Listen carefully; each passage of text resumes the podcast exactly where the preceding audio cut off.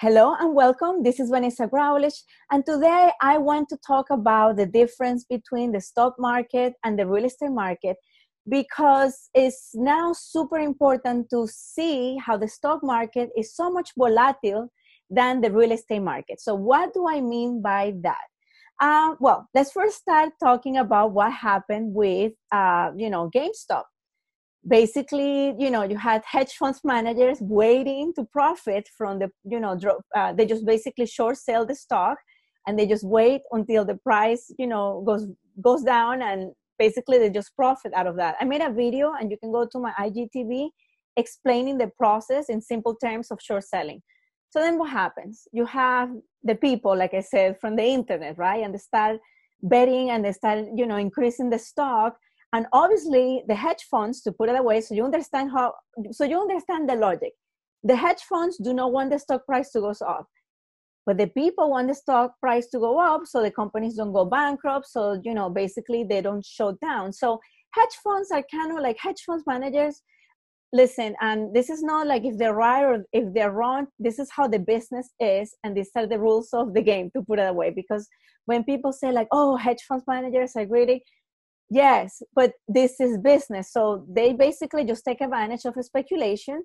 And then the people, some people saw the pattern was about to happen with GameStop, and they increase the price. So hedge fund managers wouldn't make profit. And basically the company, will be safe, to put it away. Is it illegal? Is it not illegal? Well, this is where now regulations are going to start coming, because the main problem is that before, the internet and all this, when you were like buying stocks or selling stocks or doing any of these, financial instruments changes, right?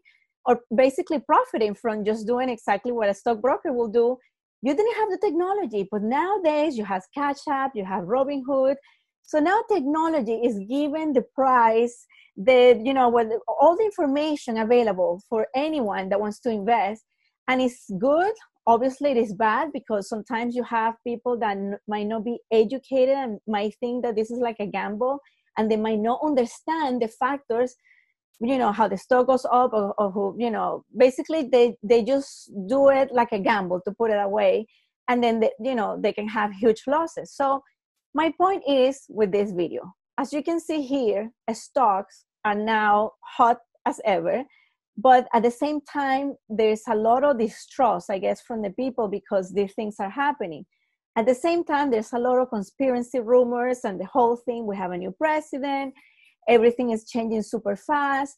And obviously, the pandemic is just enhancing these feelings that everyone has, that we just want to go back to what we used to have. And I don't think that will ever happen, because COVID is basically when you find your husband cheating and you're like, that's it, I will never trust you again. So COVID has brought many factors and, in the economy, that basically has made us understand how volatile stocks and basically interest rates and everything is, and, how you can manipulate these factors. Obviously, sometimes, who's right, the economics, who are right, the politicians, or like, the activists, because when you're an economist, you're going to have a much different interest than when you're a politician, and so on.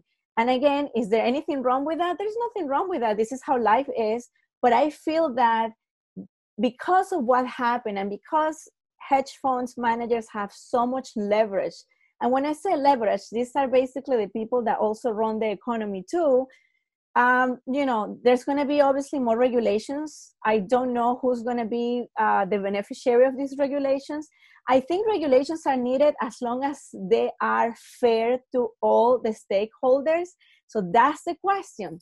How these regulations are going to help the consumer that just goes to the Cash App, and then, when the hedge funds managers are losing money, and you're restricted. I'm not saying Cash App was the one, but I'm just saying in general, like if you have like an app and they restrict you and they say, no, you can do this. They can, but you can. Then that's when you say, okay, we do need regulations, because it should be a fair game. We can all make money. In a capitalist world, we can make money. But the worst part of the capitalism is that, you want to have a free market, but there's always someone much more greedy. And of course, as part of being a capitalist, there's nothing wrong with that. I love capitalism, but we need to play fair on both sides, on the government side, on the consumer side, and on the private market side. What do I think is going to happen with real estate? I think real estate is going to be more attractive to investors because even if the rates goes up or goes down, a house is a house. You always will need, you know, something to live. Rents are going, you know, like the price of renting is going up because everything is going up. So yes, obviously real estate is always going to be a much safer solution. But what are the risks of real estate too? Well, you also have the risk, especially if you live in Florida, you have the risk of hurricanes. You have the risk that the insurance is going to cost you a fortune because, you know, we live in Florida. So those type of factors too, sometimes can make real estate, you know, unappealing. But if you think about it, a stock and real estate, at the end of the day, what you want to do is diversify, right? You don't want to put all your eggs in one basket. Now, I don't know how safe, you know, it's to say if the market is going to go up or it's going to go down. I think right now we're such in a weird times and weird things just happen. And I think I am positive because I know that as long as we can all be positive, good things will happen. And that's probably, you know, what we all should do, and probably the only thing we can control for now, day by day. I hope you enjoyed this little discussion. My name is Vanessa Graulich.